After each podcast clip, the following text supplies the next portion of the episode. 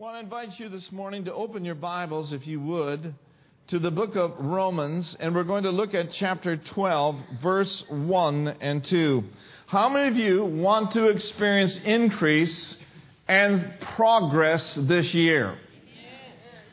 Now, one person said this that progress is impossible without change. And those who cannot change their mind cannot change anything. Change begins with the renewing of your mind. In Romans 12, verse 1 and 2, it says, And I beseech you, therefore, brethren, by the mercies of God, that you present your bodies a living sacrifice, wholly acceptable unto God, which is your reasonable service. That is our responsibility to do something with our body on a daily basis, present it to Him. And verse 2 and be not conformed to this world, but be transformed by the renewal of your mind, that you may prove what is that good and acceptable and perfect will of God. You mark this down. When you live your life for Him and present your body to Him as a living sacrifice, and you are serious about getting your mind renewed by the Word of God, you will discover and fulfill the perfect will of God for your life. God's thoughts are transforming. Philip says it like this Don't let the world around you squeeze you into its own mold, but let God remold your minds from within. And so the evidence then of a renewed mind is transformation and it is change. D.L. Moody said this The Bible was not given uh, to us to increase our knowledge but to change our lives. And so, as we said last Sunday, let us embrace change, not resist change, but let us be open in our hearts to the changes that the head of the church is directing in our lives this year. Make the quality decision at the top of the year that this year is going to be different.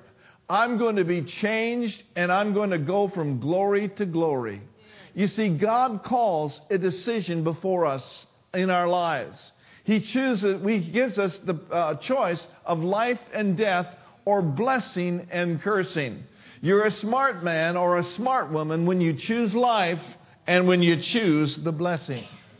Now, we talked last week just a little while, let me recap just a moment, about the things that uh, cause people uh, not to change.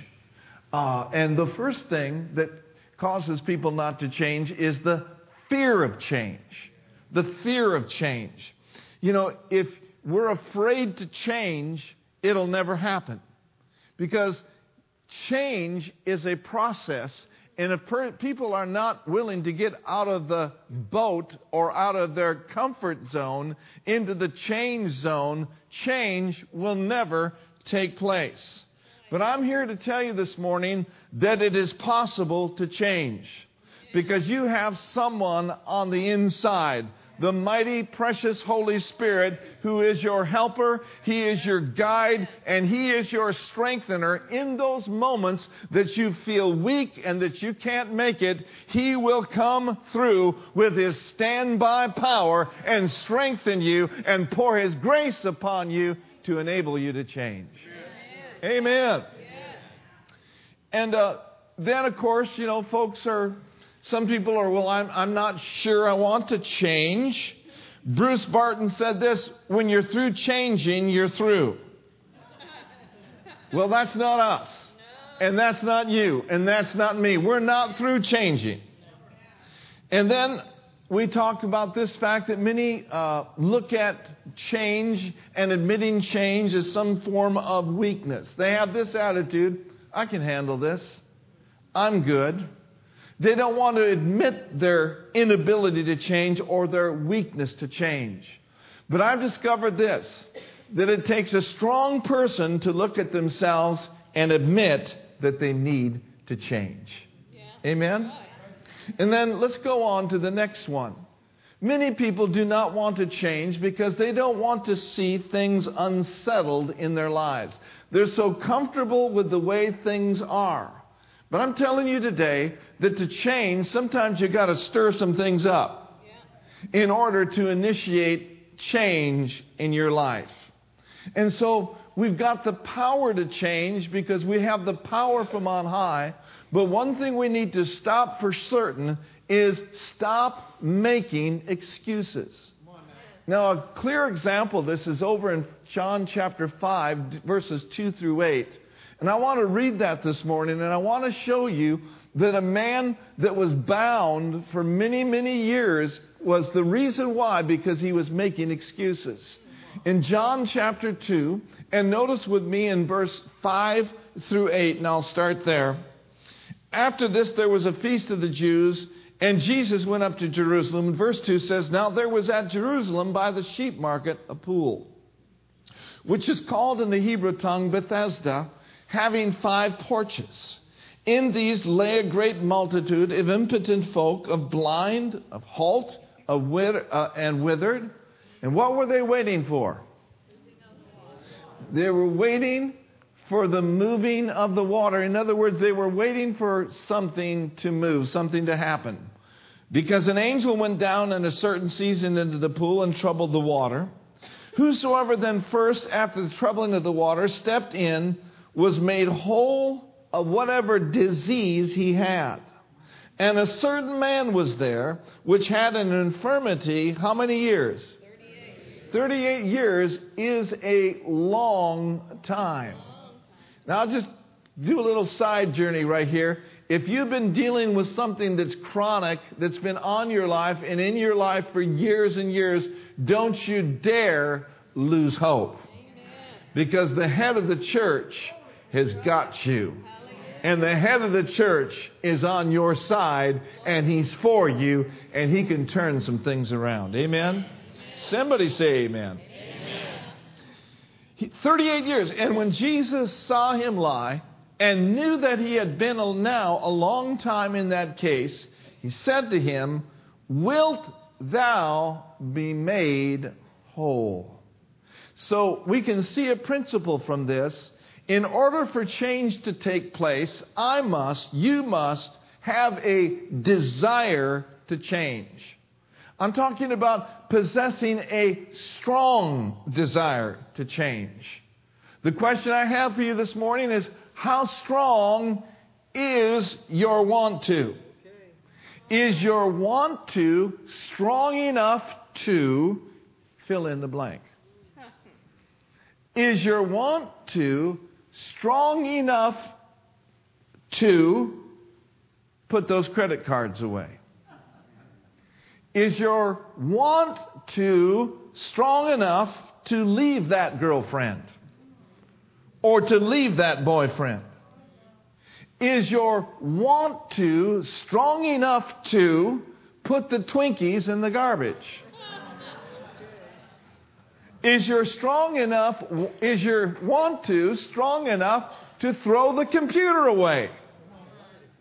Is your want to strong enough to get into the Word of God and get your faith built up so that your faith can overcome the challenges that this world is going to face this year? It's not a question of whether or not this nation will be challenged or you will be challenged. The question is, when will we be challenged? So we must be prepared for the challenges instead of trying to get ready when the challenges come. Whatever is born of God overcometh the world. This is the victory that overcomes the world, even our faith. How strong is your want to? Are you willing to do without doubt? Are you willing to close the door on the cares of this life?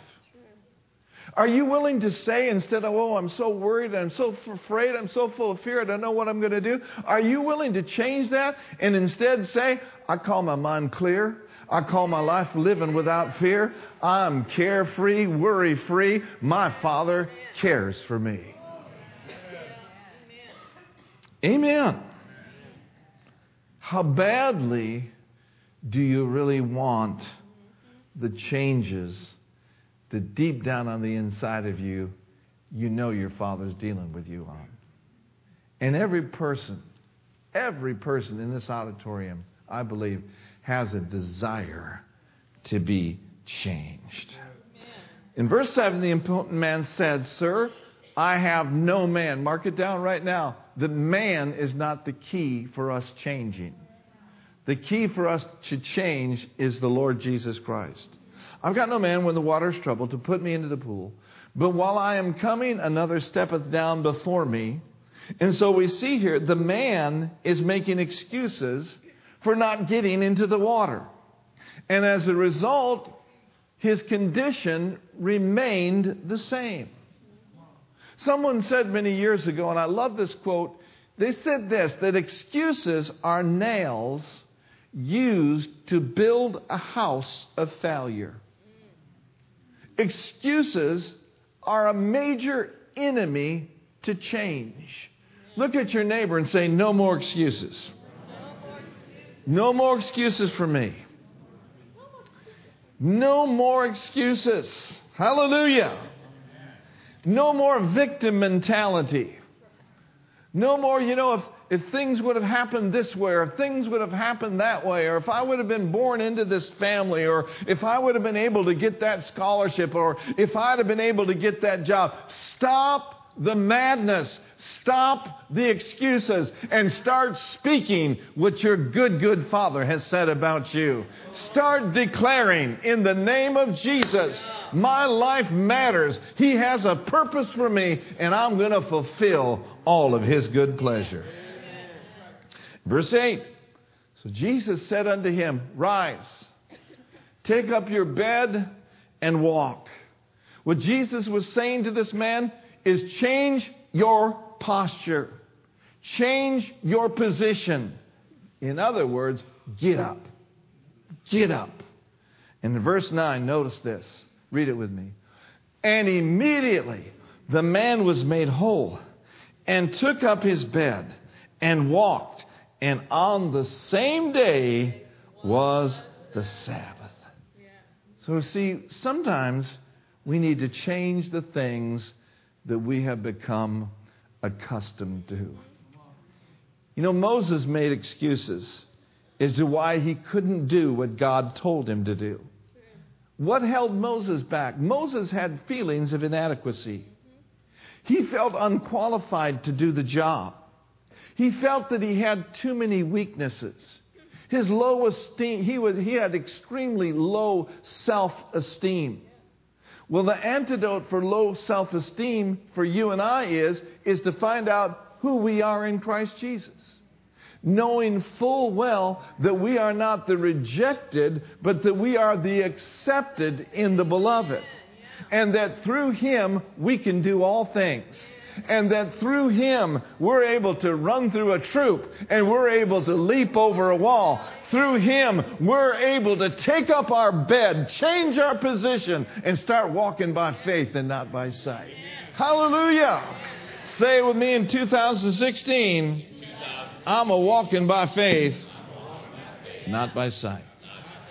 So now locate the area in which you have become comfortable making excuses and then make a decision to change.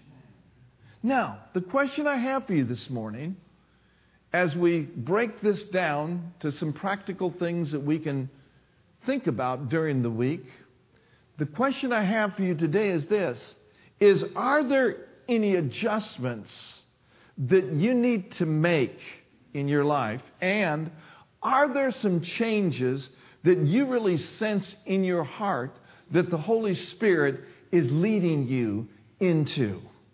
And I think that we all can say yes, yes, and amen. Now, here's one principle that we need to completely eliminate from our thinking. We need to eliminate the fact that we've all failed. We've all failed. We've all set out to do some things and haven't been able to accomplish it.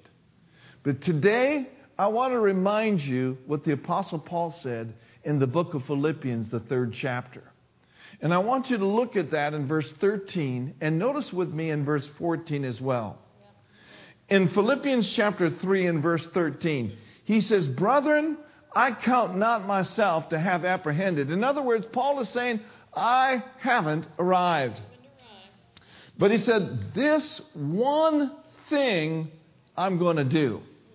And if there's one thing that you can do in this service today, forget those things which are behind. Let the past go. And start reaching unto those things which are before. There's some awesome things out ahead for you. There are some divine connections that are out in the future for you. There's some miracles waiting for you. There's some grace that you have not yet accessed in your life waiting for you. I'm telling you, folks, God has got a plan for your life. And so instead of thinking about what you don't have and what you can't do and what hasn't happened, let that go and start looking and pressing toward the mark for the prize of the high calling of God in Christ Jesus. Paul said, I'm letting it go. And here's what I'm going to do I'm going to press. Now, the word press denotes that there's pressure. You wouldn't have to press unless there was some pressure. There will be some pressures applied to your life when you set out to make changes in the name of Jesus. Amen. But Paul said, here's what I do. I don't let the pressures press me down. I rise up above the pressures and I press through those pressures and I reach forth unto those things which are ahead. Oh, thank you, Lord. Isaiah chapter 53 or 43. Look at this in verse 18 and 19. Isaiah 43, verse 18, verse 19. He tells us, Remember not the former things.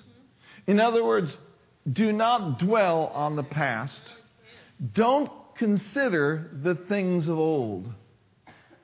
What if Abraham had considered the deadness of Sarah's womb? What if Abraham had considered the great amount of time that had already passed? Abraham would not be known today as the father of many nations if he had let the passage of time hold him down or hold him back. Now, notice verse 19. Behold, I'm going to do a new thing. Behold, I'll do a new thing. Now it'll spring forth. Shall you not know it? I will even make a way when there seems to be no way. When it seems like you'll never get debt free, He'll make a way. When it seems like you'll never be able to overcome that sin or that habit, He makes a way. He said, I will make a way right in the middle of the wilderness and in the desert. Hallelujah. And so, what I'm saying to you this morning, I believe what the Holy Spirit is saying is this is forget the past and let God do something new with you this year. Let Him do something new. See, we'll not move forward doing the same things we did last year that hindered our lives. Here's some ideas. Let's just look at a few things this morning. What about habits? What about those things that, uh, that you have in your life that are habitual, that don't benefit you, but they subtract the life of God from you? Could be a sin. It could be a habit. I'm telling you this morning that you need to get God involved in that situation. We need to do whatever we need to do in the natural so that God can add his super to our natural.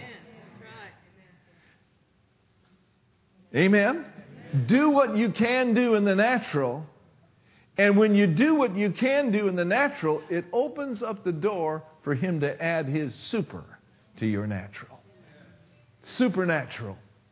What about those things that have hindered your lives? What about relationships? Do you have any toxic relationships that need to change? Are there relationships in your life that, quite frankly, are just literally draining you?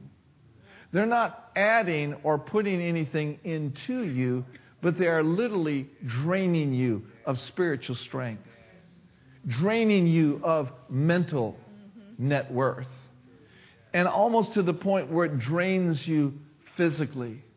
Toxic relationships can be relationships uh, with the opposite sex. Toxic relationships can be relationships with other people that are just so negative all the time. I mean, all they see is gray skies. All they can see is the economy being so poor. All they can see and all they can talk about is all of their aches and their pains. It's toxic. It doesn't do anything for you to be around people like that in close fellowship. Amen. Now, I'm not telling you to be unkind. I'm not telling you to be unfriendly, but you need to guard your spirit. In Proverbs 4:23 it says this that we are to protect our spirit with all diligence because out of our spiritual life flows the issues of life. Amen. So you need to guard then who you let into your inner circle. The number one person that should be in your inner circle is your mate. So guard yourself from toxic relationships. What about this one? What about debts? Ask yourself, what can you do to work towards paying those debts off? What can I do? What needs to change in my life? Do I need to establish a budget? Do I need to lay those credit cards aside? You know, I, I came out of drug addiction, and you know my testimony. And one of the things that I had to do was to guard where I went after I got clean and sober. I could not hang around the same old friends. Amen. I couldn't drive by their house. I couldn't go in the neighborhood where they were at because I know, knew what was happening in the hood. And what was happening in the hood wasn't good. it wasn't good in the hood. And so, you know, that's one testimony, but there's other testimonies. You might have to stay away from them all for a while. And that just goes over huge. What can you do about your debts? You know, every year we run something called Financial Peace University here. Dave Ramsey does a tremendous job with that, and Ingrid Robinson does a tremendous job with that. It enables you to get rid of your debts one at a time. How many of you have been through Dave Ramsey's uh, Financial Peace University? Several of you have. The next thing is health. How many of you know your health is important? Your health is important to God. Your health is important to being able to run your race and to finish your course. Is it not? And we need to understand, listen, that our bodies do really not belong to ourselves. Our bodies belong to Him. In 1 Corinthians 6, he says, You're not your own, but you are bought with a price. And therefore, he says, Glorify God in your body and in your spirit, which belong to God. So, health issues are extremely, extremely important. And there are so many Christians that are foolish with their health. Well, I'm confessing the word. I've had hands laid on me 350,000 times. And I just believe in the name of Jesus. Hallelujah. That I have no more diabetes. Glory to God. I thank you, Lord, that I'm free from diabetes. You need to do that. Amen. But you also may need to cut off sugar. You also may need to keep your appointments with your doctor. Mm-hmm. Right? Yes. You need to do what's natural so that he can add his super to your natural. Health issues are extremely important. I've had to take care of several health issues throughout the course of my life and throughout the course of my ministry. And you know what? I'm glad that I did. I'm glad that I did not just ignore what was happening in my body and just say, well, I'm going to faith it. I know a lot of people that have faithed it when in reality they were foolish in it. And they're not here today because they didn't use the wisdom that they needed to operate and to function in their lives. Amen. So, health issues. In 2016, do what you've got to do. Go where you've got to go. And, and don't get so extreme that you think, you know, well, I need to lose 100 pounds. I need to lose it by next month. It ain't going to happen. It's just not going to happen. But you could lose a half a pound a week. And in 52 weeks, that's over 25 pounds a year. You can do it little at a time. You know, we live right now in this month of January. Everybody, I mean, I was in the gym in December and it was skinny, man. I mean, hardly anybody there. I was there yesterday, it was jam packed. Man, this is a paradise. The health food health club industry feeds billions of dollars in the economy in the United States of America.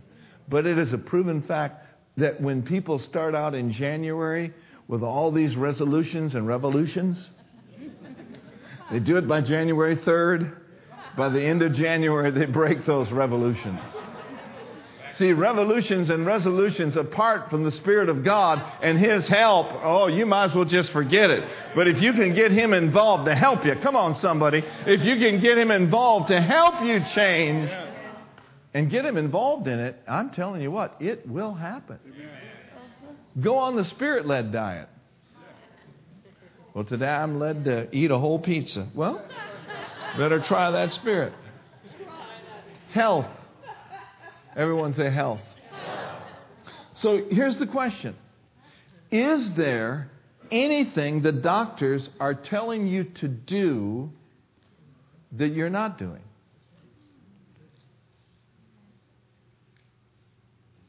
And I'm not talking about not being led to do, I'm talking about fearful to do.